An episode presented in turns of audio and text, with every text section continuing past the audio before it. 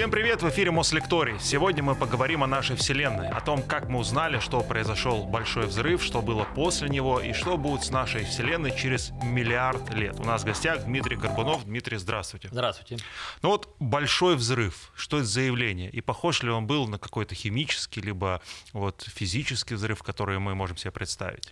А, ну, отчасти можно и так себе представлять. Вот представим себе, что у вас быстрый процесс надувания воздушного шарика, а вы смотрите как бы на это со стороны, да, у вас сначала как будто ничего нет, а потом этот шарик начинает раздуваться быстро, быстро, быстро, быстро. Вот теперь, в принципе, такая же ситуация могла быть с нашей Вселенной, э, только шарик у вас двухмерный, а это у нас трехмерный, да, вот в этом смысле это похоже. С другой стороны, если себе представить, что вы находитесь на шарике только, да, вот вы муравьишка, который ползает только на шарике, угу. То для вас этот процесс выглядит не так. У вас нет нигде точки, нету центра, откуда происходит взрыв, потому что на шарике все точки одинаковые, они все равноправные. В этом смысле центра нет. И тогда это с точки зрения взрыва, ну я не знаю, как бы объемный взрыв, да, везде, везде, везде это произошло.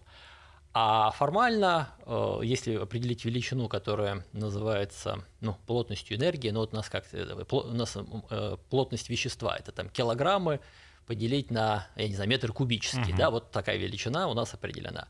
Вот эта величина в тот момент времени э, стартовала с бесконечно большой величины, и плотность была везде, везде, везде, везде одинакова. Да, вот, вот такое, такое странное начальное состояние, исключительное ну и, естественно, его назвать вот э, самым началом. Да? Вот это вот от этого момента отсчитывается э, то, что называется возраст Вселенной. Слушайте, а тогда вопрос, а что до этого было? Потому что вроде бы как э, вот те явления, которые происходят сейчас с нами, а, у них ну, не бывает какого-то нуля, что-то предшествует этому.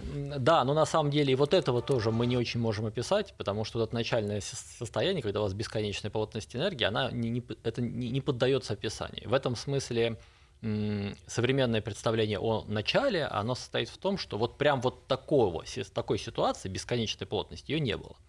А до этого была некая предшествующая стадия, которую называют инфляционной стадией, и это стадия, на которой Вселенная быстро-быстро-быстро-быстро-быстро расширялась. А потом она вышла вот на такое расширение уже человеческое, которое называется взрывом, если его можно назвать человеческим.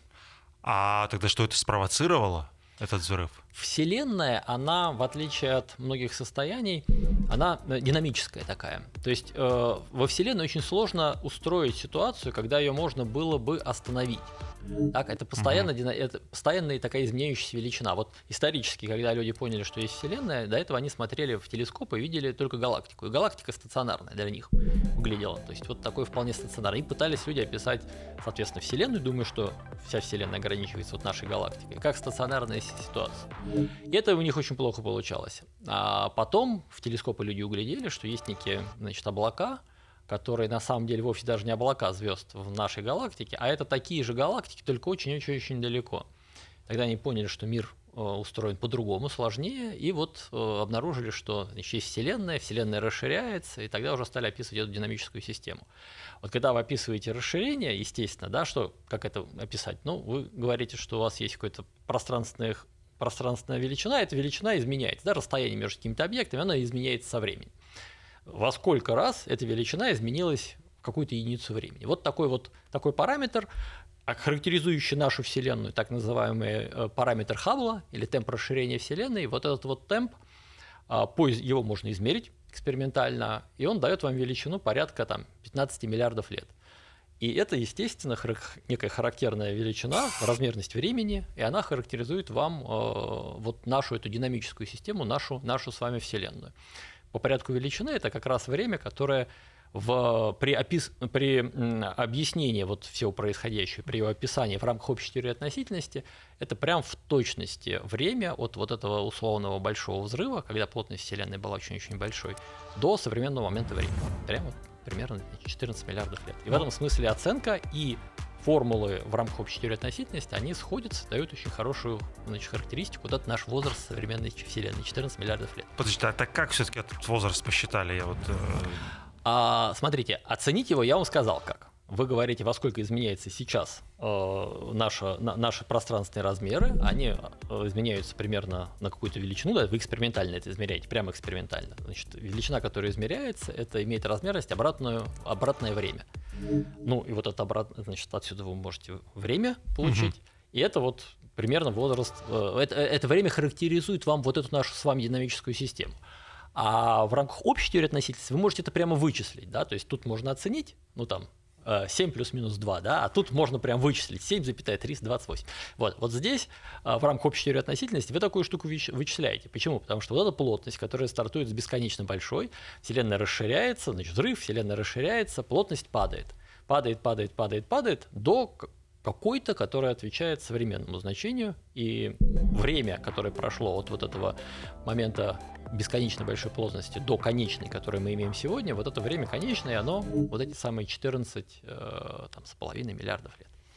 А интересно, а как э, вот, померили эту плотность Вселенной? Потому что в э, космическом пространстве она одна. Земля это же тоже Вселенная. Вот здесь она у нас другая, внутри Земли третья. Точно, точно. Когда мы говорим, вот оперируем такими величинами, как плотность энергии во Вселенной, то имеется в виду конечно, плотность энергии большого-большого-большого куска пространства, а, где эм, ну, у вас все сглаживается, да, то есть где все э, равномерное, э, однородно изотропно. Потому что, конечно, у нас здесь сами, тут вот мы сидим, там вот ничего нет, а, там здесь Земля, между Землей и, и, и, и Луной есть, конечно, какие-то частицы летают, но это бесконечно пренебрежимо маленькая величина по сравнению с плотностью Земли и так далее. Вот мы сейчас смотрим на нашу Вселенную как на э, как бы такую под очень-очень-очень на очень-очень крупном масштабе, когда у нас галактики это точки просто, да, и тогда вот на большом, на больших пространственных масштабах, когда Вселенная наша однородна и изотропна.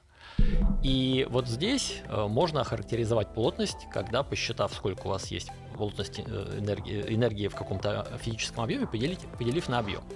Конечно, такого рода э, вычисления вы можете проводить напрямую, а можете опосредованно. Напрямую это вот более-менее, как я сказал. Вы берете телескоп, говорите, ну вот тут что-то светит, там что-то светит, здесь что-то светит. А что это светит? Ага, по, ви, по виду свечения вы догадываетесь, там вот такая-то, э, такая-то, значит, э, звезда. Ну, можете оценить ее массу, там еще что-то, значит, от, отсуммировать. Потом есть облака. Облака прям так в телескоп не светят, но они светят в других диапазонах электромагнитного излучения, используют другие инструменты, которые, в принципе, тоже можно назвать телескопами, да, далеко смотрим. Вы можете здесь тоже оценить, э, сколько вот такого вещества. И вот таким образом, собрав вещество, вы видите только видимое вещество, да, вещество нам известное. Вы можете как-то худо-бедно оценить плотность энергии вот э, из первых принципов, то, что называется. И, кстати, получится, что вам не хватает. Так?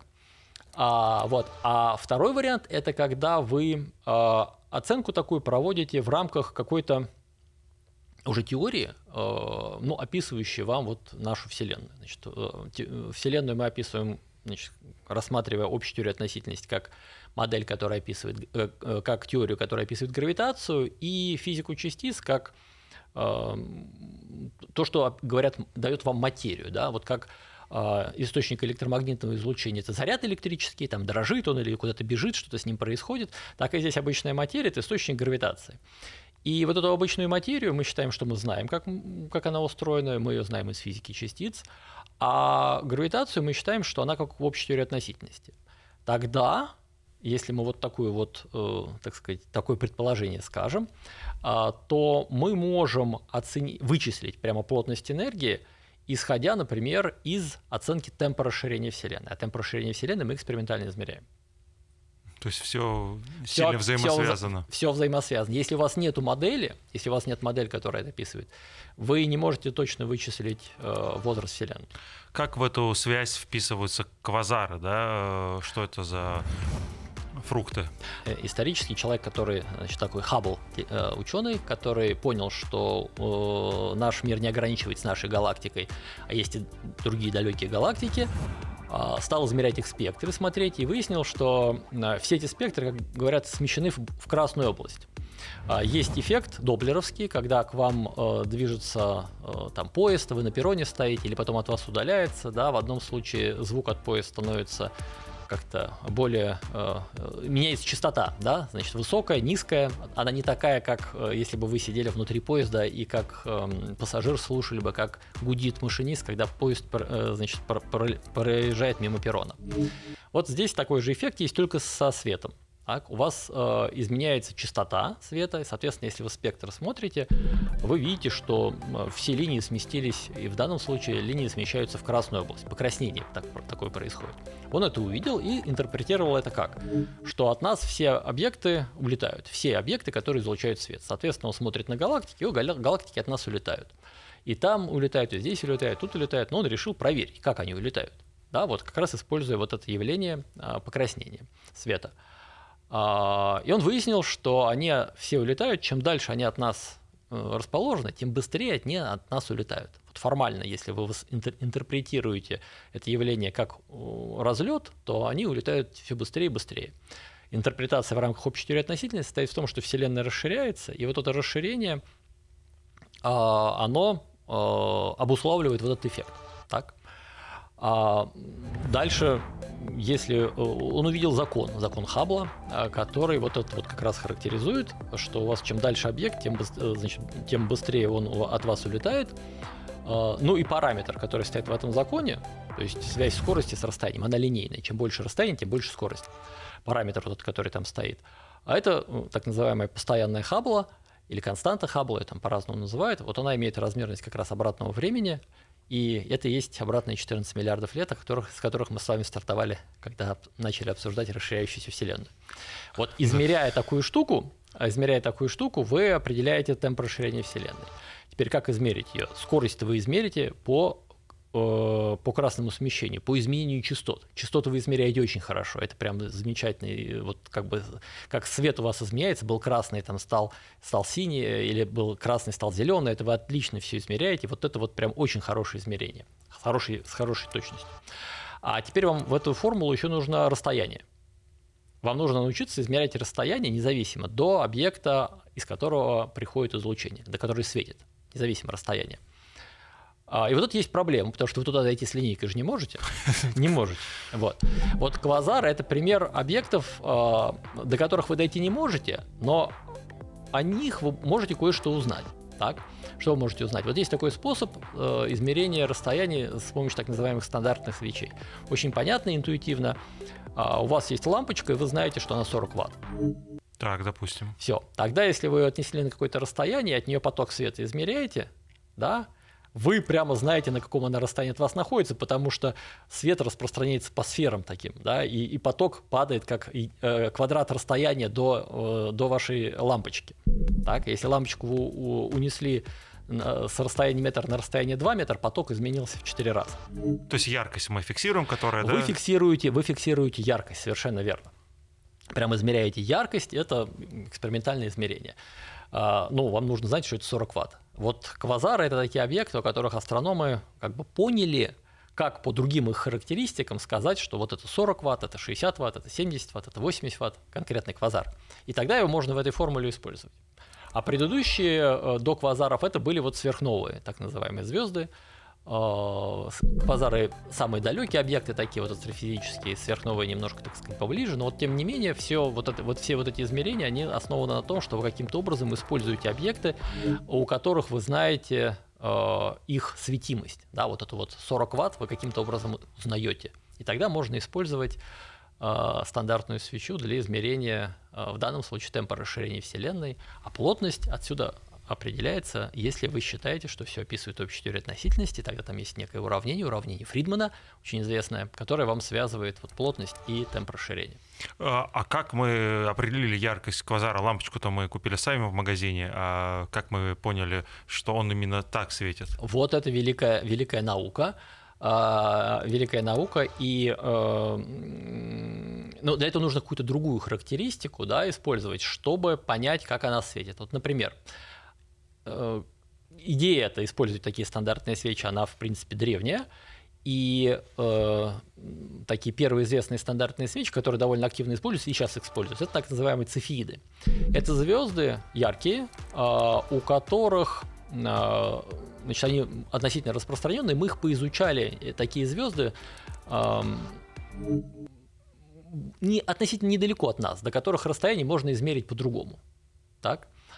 И мы увидели, что у них есть некие интересные свойства. Свойства такие, они периодические, и период излучения, да, у вас яркое, тусклое, яркое, тусклое, яркое, тусклое, яркое, тусклое. Вот этот период излучения зависит от того, насколько она мощная, насколько вот у нее 40 ватт, у нее или 80 ватт.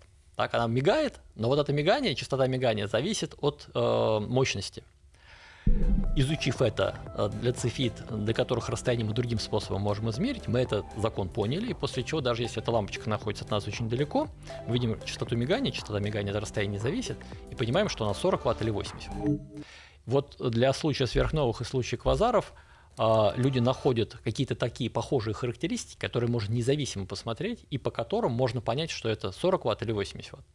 Ну, это есть искусство изучения, значит, как бы, а, там, вот сверхновых, например, там такая кривая блеска, значит, она вспыхивает и тускнеет. И вот насколько она быстро, вот эта вот э, кривая блеска падает, насколько она быстро тускнеет, вот это характеризует вам, в частности, ее мощность. Интересно. Не, нет, это очень интересная наука, безусловно.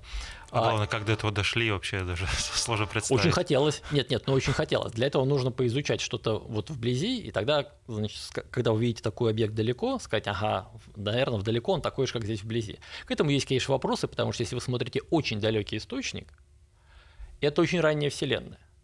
Очень ранняя Вселенная. Соответственно, источник молодой – ну, а мы знаем с вами, что вообще-то как-то э, у человека характер портится, еще что-то такое, да, поэтому химсостав может быть другой, может быть немножко другие, а, другие на самом деле характеристики. Но вот здесь есть такие вопросы, и поэтому, чтобы использовать такого рода наблюдения, люди используют вот разные источники, используют сверхновые, используют квазары, те и другие, сравнивают результаты, убеждаются, что они совместны друг с другом. А, ну, а что делать? Ну, туда же расстояние как по-другому измерить? Просто как на таком расстоянии отличают вообще сверхновые от квазаров, от других, или это заметно? Ну, сверхновая вспыш... вспыхивает, да, квазар у вас светит постоянно. А, то есть, не, нет, астрономы по вот разным, э, конечно, измеряем, все, что мы регистрируем, это свет. Да, да я это, про то, что мы просто да, видим да, свет. Да, да, да, совершенно верно. И вот дальше по характеристикам этого света и имея некую, некое представление, что может быть за объект, да, вы, значит, сравнивая, понимаете, что это за объект, а дальше какие-то проводите тесты, убеждаете, что это такое действительно он и есть, и тогда уже используете его там для каких-то своих целей. Но, конечно, здесь вопросов очень много. Потому что у вас есть источник, он как-то там дал вам свет, а потом здесь у нас приемник, у нас уже, да, мы зарегистрировали. Но между источником и приемником у вас есть, вот если этот источник, он в галактике своей, есть своя галактика, он, выли, он свет летит из этой галактики, а в галактике есть э, мало, ну, немножко, но вещество какое-то, да, там заряженные частицы, что-то такое, свет рассеивается, немножко искажается, потом у вас галактика может быть в скоплении каком-то, там еще своя история, потом межгалактическое пространство, там он что-то может с ним произойти. Вселенная расширяется, летает к нам, у нас здесь своя э, галактика, у нее есть свои особенности – прилетает к нам сюда солнечная система, здесь тоже там всякий солнечный ветер, еще что-то такое. Не знаю, в общем, что это. Все это, в принципе, может влиять вам на сигнал. И в конце концов вы уже регистрируете то, что получили. И из этого всего вам нужно, ну вот, э, там, либо про источник узнать, про первый самый, кто, кто собственно, первый свет испустил, а, либо о том, ну вот, если говорить про расширяющуюся Вселенную, как расширялась Вселенная, пока свет летел. То есть, конечно, здесь э, много всяких разных подводных камней, и чтобы использовать это именно для, там, например, характеристик, э, ну, для описания нашей Вселенной, для понимания, из чего она состоит, используют очень разные. И вот эти вот стандартные свечи разного типа, и разные. То есть много-много-много разных всяких наблюдаемых используют, чтобы как-то уверенно сказать, ну, что, ну, наверное, так, наверное, так. Потому что, конечно, здесь много вопросов, ну, сами понимаете, сколько здесь. А, что вот на сегодня известно о том, как проходила эволюция а, нашей Вселенной? Есть ли какие-то этапы, вот, э, не знаю, э, детство, отрочество, юность? Ну, есть стандартная, э, стандартная так называемая космология, которая вот в рамках теории горячего большого взрыва говорит так, что значит, вначале у вас была, была э, плазма, частицы, которые все находятся в равновесии, вот прям как в школе рассказывалось, термодинамическое равновесие, все, значит, только ультрарелятивистские, то есть у них у всех э, энергии много больше там их массы, условно, да, то есть они как, вот, как, как фотоны, или все, все в равновесии находится. Вселенная расширяется, э, плотность падает, конечно, да, то есть, ну, это понятно интуитивно. А, и в какой-то момент постепенно, ну, эти все там частицы, э, значит, перестают быть в равновесии, они либо пропадают, да, либо что-то с ними происходит, остаются в конце концов только фотоны, Вселенная расширяется, ну, и такие нейтрины еще есть очень важные частицы. И потом это такая стадия, ее называют радиационно доминированной, самая первая стадия в рамках вот этой стандартной космологии. Потом в некий момент происходит переход с, с радиационно доминированной стадии на материально доминированную стадию, когда доминировать начинают частицы нерелятивистские. Ну, грубо говоря, протоны, да, вот как у нас, или там водород, э, водород и гелий, если хотите. На самом деле доминирующими, как по современному представлению является так называемая темная материя. Ее примерно раз в 4 больше по массе, чем а, обычное вещество. Но тем не менее, вот такой переход дальше происходит. И идет стадия материально доминированной, как говорят. Значит, материи называют нерелятивистские частицы, у которых скорости много-много меньше, чем скорость света. И дальше еще есть один переход. А, этот переход со стадии доминирования материи на стадию доминирования так называемой космологической постоянной или темной энергии. Это такая очень загадочная, загадочная субстанция. Переход произошел относительно в, там, в современную эпоху, так скажем, ну, то есть там, там 15 миллиардов лет этот переход там произошел, не знаю, когда было 6 миллиардов лет, условно говоря. Так можно число вычислить, все. Вот. А, и это очень странная субстанция. Дело в том, что, ну, обычная материя, вот у вас Вселенная расширяется, да, обычная материя, ну, это, это протоны релятивистские, да, галактики. С точки зрения Вселенной это одно и то же, тоже материальная точка, имеющая массу. Кирпичи летали бы, все было то же самое. И вот у вас Вселенная расширяется, э, линейный размер изменился в два раза. Ну, плотность здесь изменилась в 8 раз, потому что у нас трехмерный мир, а масса протона осталась в Африке, э, как масса протона, да. А э, радиация что с ней происходило, происходит, когда расширяется Вселенная. А у нее плотность энергии быстрее падает, потому что помимо того, что концентрация изменяется, еще свет краснеет. Краснеет, частота измен... уменьшается. Частота уменьшается, уменьшается плотность энергии, она быстрее уменьшается. В данном тут она у вас в 8 раз, плотность энергии обычного вещества изменяется, а радиация в 16 раз. И поскольку она быстрее изменяется, именно поэтому в какой-то момент – одна компонента ну, перебила другую. Да, одна, плотность одной падала быстрее, чем плотность другой. Поэтому в какой-то момент вы с одной стадии перешли на другую uh-huh. стадию. В, рай, в, в более ранней Вселенной у вас релятивистская компонента, в поздней нерелятивистская. А вот эта, которая темная энергия, она вообще очень странная. Она э, по значит, современным как бы вот измерениям, да, мы пытаемся всегда тестировать свои теории – проверяя предсказания против экспериментальных наблюдений. Вот пока эти значит, результаты сходятся с простой идеей, что это компонента, которая никак не замечает расширение Вселенной. Вот у вас есть постоянная плотность, Вселенная расширяется, а эта плотность ничего не чувствует, остается постоянной. Вот эту компоненту называют темной энергией, ее, это очень удивительная компонента, значит, ее можно много обсуждать. Вот, но сейчас мы вот на этой стадии, на стадии доминирования вот такой странной компоненты. Примерно 70% она угу. занимает в полной плотности энергии. А как это представить вот э, на наших земных вещах, когда ты какой-то предмет растягиваешь, условно говоря, это черная материя, у него же ну, изменяется размер, как может оставаться плотность? Вот э, странная компонента, совершенно верно. Э, такой компонент у нас в обычной, в, обычной, э, в обычной ситуации нет.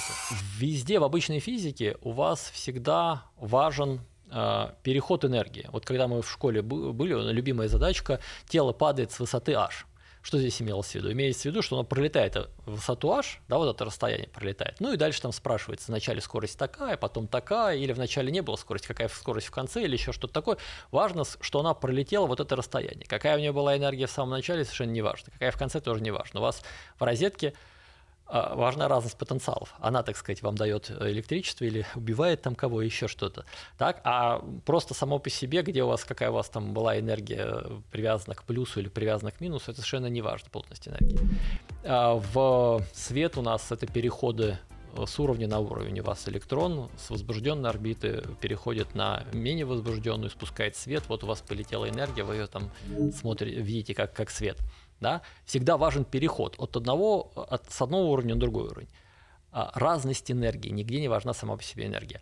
А вот здесь э, так удивительно устроено, что в принципе в общей теории относительности сама по себе плотность энергии, она э, может гравитировать, она участвует в, в динамике.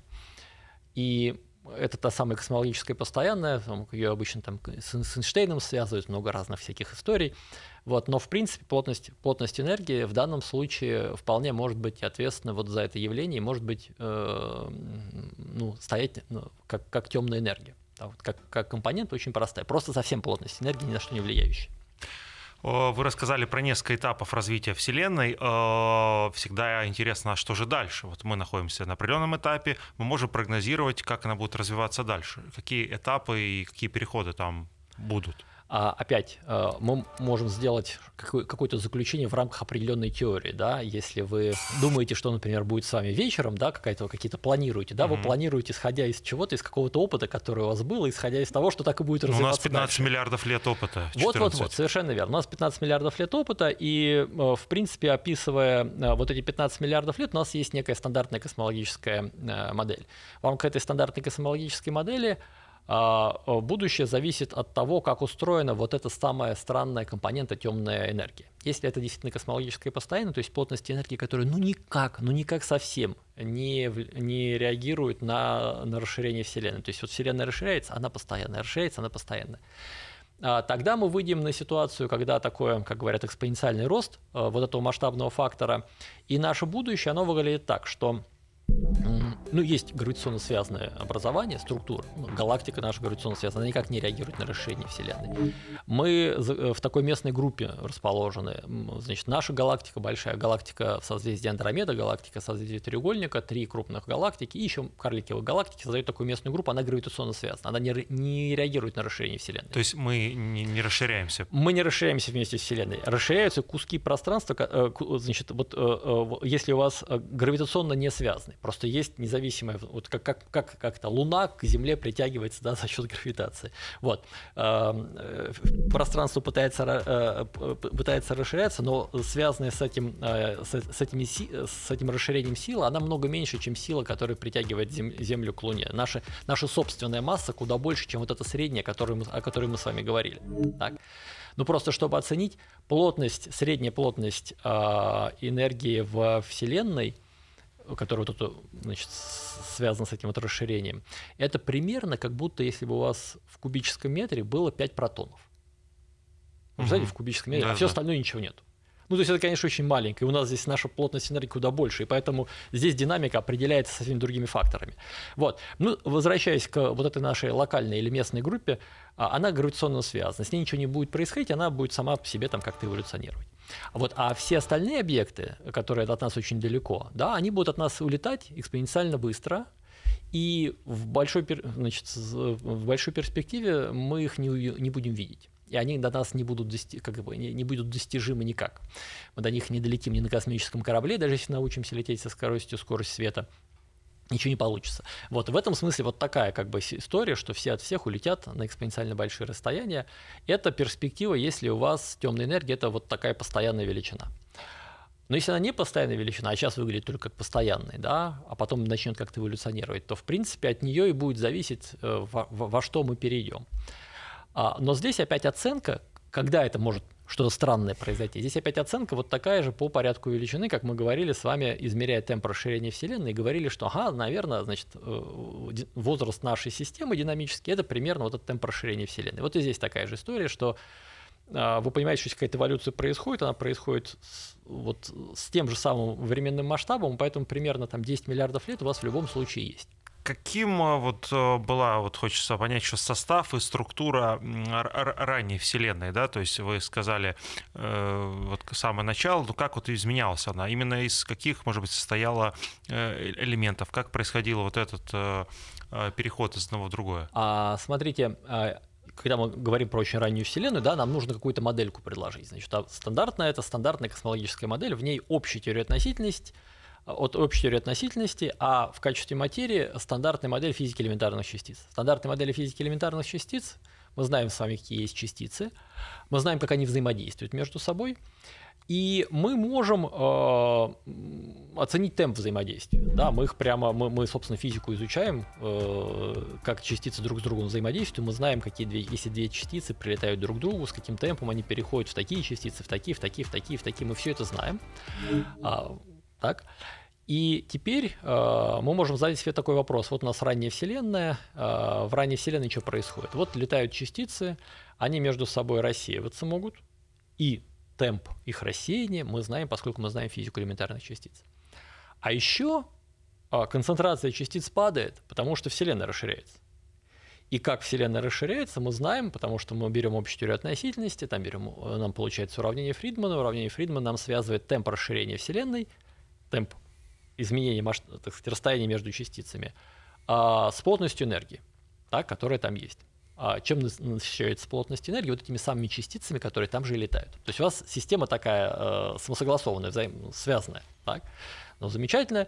Тогда вы берете темп рассеяния частиц, а, сравниваете его с темпом расширения Вселенной в эту эпоху, и выясняется, что темп рассеяния частиц всегда больше, чем темп расширения.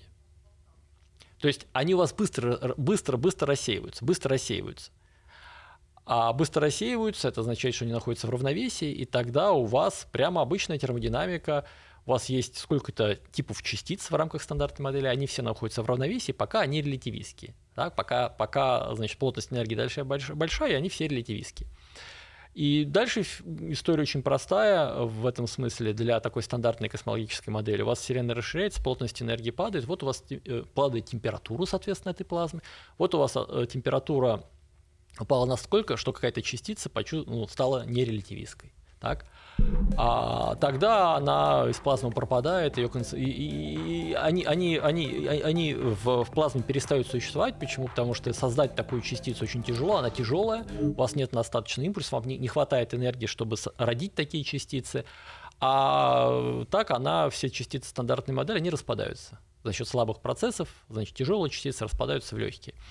Поэтому, в конце концов, вот э, рассматривая аккуратно все эти процессы, вы приходите к тому, что там к, эпоху, к эпохе э, ну, такого первого интересного э, процесса, это образование химических элементов, эпох первичного нуклеосинтеза, так называемая, у вас в плазме остались только фотоны, там, электроны и нейтрино. Вот они основную плотность энергии вам создают в эту эпоху. А все остальные уже к этому моменту распались, пропали, и никого нет. Вот в этом смысле как бы всю эту, всю эту э, цепочку мы очень хорошо можем создать, но в представлении, что действительно в ранней Вселенной была вот именно эта физика, физика, которую мы знаем сегодня.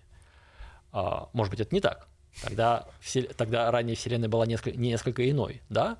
Но э, в рамках той физики, которую мы знаем сегодня, мы вполне можем описать, что происходило с самых ранних моментов и до эпохи э, вот этого нуклеосинтеза, потому что после эпохи нуклеосинтеза у нас много наблюдений прямых. В эпоху нуклеосинтеза у вас образуются первичные химические элементы. А, водород, дейтерий, гелий, а, там литий, а, и их концентрацию вы можете сегодня увидеть, экспериментально измерить. Вы можете найти облака, аргументировать, что эти облака далеко от, от мест э, последующего звездообразования и посчитать, что в этих облаках у вас первичный состав. Измерить отношение концентрации там, гелия к водороду, гелия к дейтерию, так, по наблюдению излучения из этого облака, и сравнить с предсказанием первичного нуклеосинтеза. А первичный нуклеосинтез, как вы получаете предсказания? У вас ядерные реакции. У вас прям идет цепочка ядерных реакций синтеза из легких химических элементов. Изначально у вас там кто? Протоны, нейтроны. Тяжелые химические элементы, гелий, литий и так далее. Да? А это процессы, которые, в принципе, в звездах протекают. Но в звезду вы заглянуть не можете. В центр Солнца вы заглянуть не можете, у вас излучение с поверхности ее. Только все, что мы видим, это поверхностное излучение. В центре что происходит, вы напрямую не знаете. А здесь у вас что происходит? У вас э, Вселенная расширяется, концентрация падает. И как это происходит? А за это отвечает темп расширения Вселенной и полная плотность энергии. А э, конкурирует это с процессом вот этим вот ядерных реакций. Протон с протоном, цепочка, да, вот ровно такие же цепочки, которые в, звездах внутри происходят. И ну, вы просто вычисляете, сколько получается этих элементов, сравниваете после этого с облаком, выясняется, что у вас все согласуется, и после этого говорите, слушайте, у меня все правильно я описываю, в ранней вселенной я все знаю.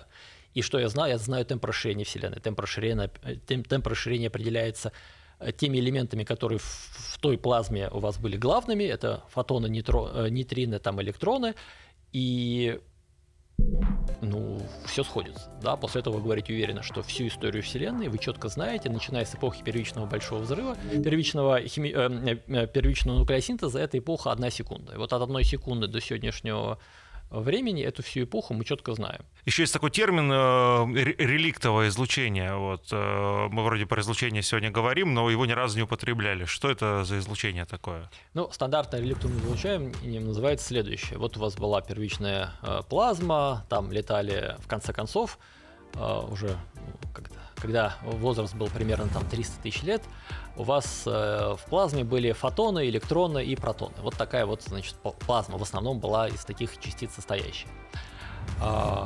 И плотность энергии падает, и у вас, э, да, Вселенная расширяется, плотность энергии падает, концентрация частиц падает. И что у вас происходит? У вас протон с электроном пытаются образовать водород. Да, значит, водород простейший элемент, у вас протон, вокруг него летает электрон. Uh-huh. Вот у вас протон с электроном э, пытаются образовать водород, а тут подлетает фотон и бьет по электрону и выбивает его. А фотоны энергичные, у вас горячая плазма, фотоны его выбивают. Они против водорода фотоны? Против водорода фотоны, да. Значит, обратно опять протон с электроном, опять, значит, это самое. Да, когда плотность энергии падает, у вас температура фотонов падает и у вас э, в какой-то момент уже недостаточно много фотонов э, энергичных, достаточно энергичных, чтобы, чтобы разбить, выбить, да? чтобы разбить, да, разбить вот эту, вот эту связь протона с электроном, потому что они хотят объединиться, это электронейтральность, они просто друг к другу притягиваются, так? Вот когда это происходит, что они у вас объединяются протон с электроном, фотон уже не в состоянии их разбить, фотоны, значит, озираются по сторонам и говорят, слушайте, а у нас заряженных частиц негде, нету, нам не на ком больше рассеиваться. И они свободно летят по Вселенной дальше. И вот эти самые фотоны, которые с той эпохи остались, это то, что называется обычное реликтовое излучение. Они долетают до нас, и в принципе почти не иска... ну, слабо искаженные, а, в том смысле, что э, в более поздней Вселенной уже в эпоху, когда первичные звезды появились. Так, вот первичные звезды это такие горячие, э, горячие, горячие шары, которые за миллион лет вспыхивают, разлетаются и вот э, излучение, которое при этом образуется, оно, вообще говоря, обратно ионизует водород. То есть она, они обратно протоны и электроны разбивают, вот это излучение. И в более поздней Вселенной Опять у вас отдельно в среднем летают протоны и электроны. В современной Вселенной, в современной Вселенной ионизованы. У вас опять протоны и электроны летают. И вот этому самому реликтовому излучению, которое летит, летит, летит, летит, в поздней Вселенной возникли опять, опять свободные электроны, и у них есть шанс примерно 10% опять рассеяться на электронах. А так 90% без рассеяния к вам прилетает вот с той эпохи. Это реликтовое излучение. Ну вот э, про ту эпоху, да, реликтовое излучение, а эти фотоны вылетели – вот, а они же пролетели сквозь нас и улетели далеко-далеко. Как, как мы до сих пор его фиксируем? Где-то там вдалеке? Его Нет, же... смотрите, еще раз. Источник этих фотонов это не какая-то звезда, которая вспыхнула. Да, тогда через вас пролетели фотоны, и все, они полетели туда, да, здесь да, больше да. ничего нет. Нет, нет, нет, еще раз. Это процесс, который был везде во Вселенной. Образование mm. водорода шло везде во Вселенной. Так? И поэтому как те, как те фотоны, которые регистрируются сегодня, они пролетели там соответствующее время были в, в той части Вселенной. А теперь, если вы еще подальше подождете, в том же направлении к вам прилетят, прилетят фотоны, которые были просто чуть дальше. Mm. Потом еще чуть дальше, и все. Но вот если вы стоите в длинном-длинном коридоре, да, и вы там в какой-то момент выключили везде свет, да, ну вот э, вы всегда будете видеть свет некоторый, который будет к вам лететь, просто от очень далеких э, лампочек, которые уже давно погасли, но свет от них пока к вам еще и все летит. Вот это такая же история. Мы про разные частицы уже с вами сегодня говорили, э, но не обмолвились еще о нейтрино. Ну, нейтрино такие замечательные совершенно частицы, частицы. которые э, их предложили, чтобы объяснить некие особенности в спектрах э, бета-электронов в бета-распаде. Да, есть такое, значит, изучали химию, там радиоактивность была. Вот. И есть, ну, обычно это, значит, распад тяжелого в легкий с испусканием электрона, и вот тут выяснилось, что еще должна одна частица вылетать электрически нейтральна, вот ее называют нейтрино, такая частица.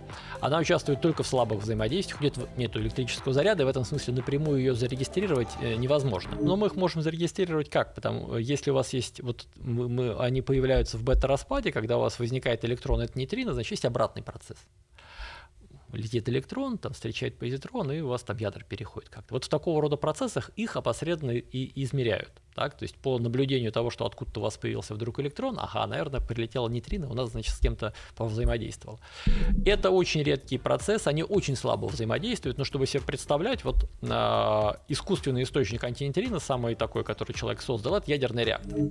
Оттуда летят чудовищное количество антинейтринов вылетают. Так?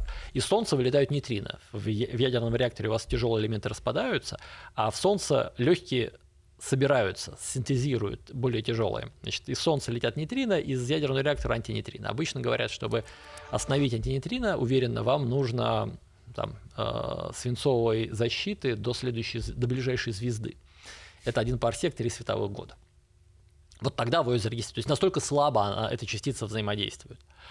А, вот в этом смысле она очень исключительная. Да, через нас летят этих нейтрино очень много от Солнца, от всяких... Земля, естественно, радиоактивность обладает, оттуда летят геонейтрино.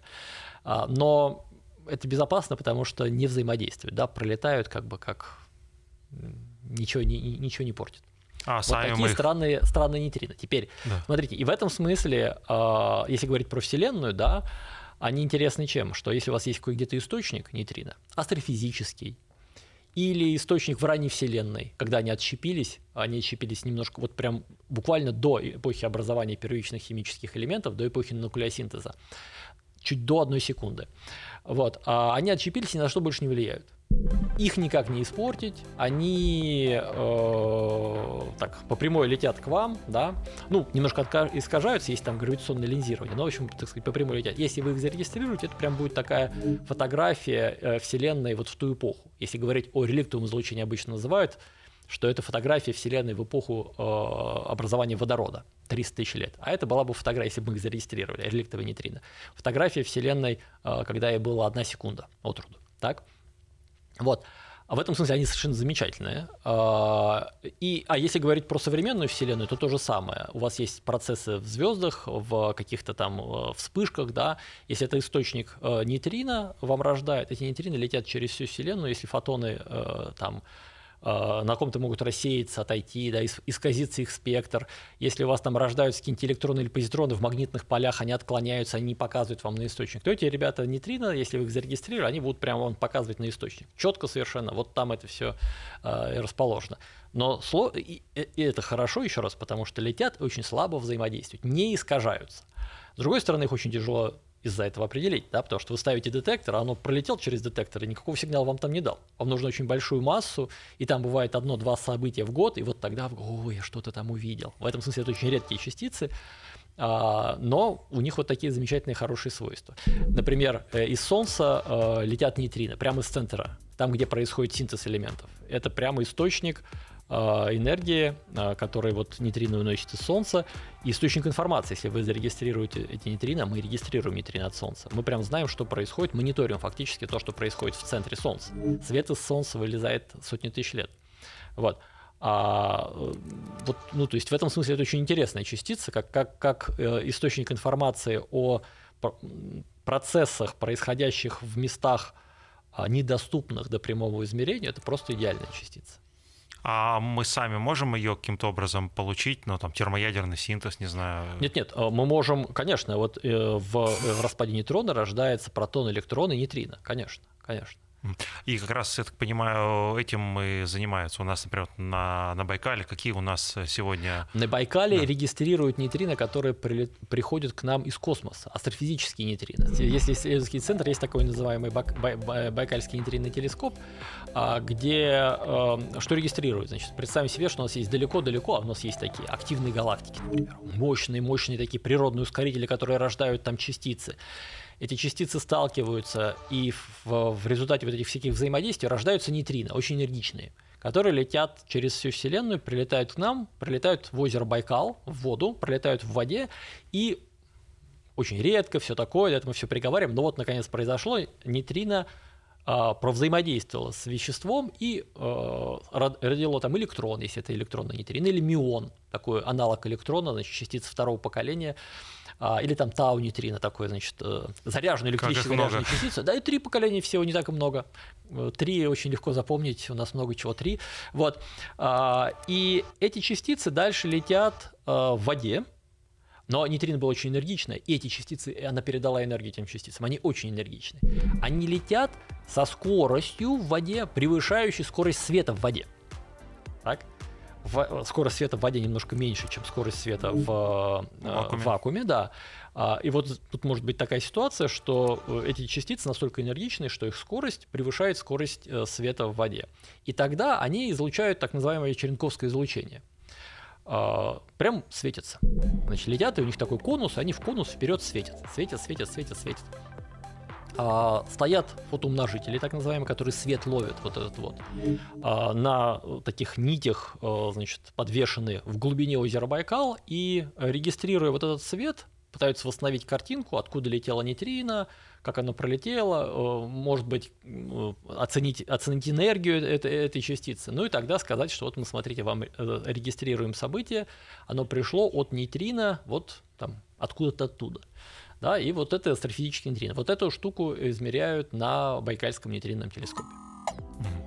Слушайте, ну, э, спасибо огромное, вам хочется сказать. Э, мы с вами вроде бы еще не все вопросы обсудили, но это значит, что можно будет встретиться еще раз. Э, время спасибо нашего эфира. за ваш интерес. О, никак Вселенная, но не растягивается до бесконечности, да, определенный тайминг.